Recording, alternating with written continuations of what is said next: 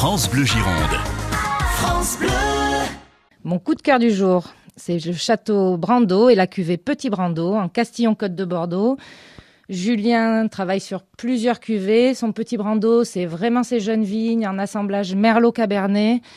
Euh, assez discret, c'est pas trop opulent, c'est assez fin, élégant. C'est plutôt un vin un peu rock, très sympa, convivial, qu'on peut apprécier sur des grillades, des barbecues, le côté euh, poulet rôti, ça marche très bien aussi.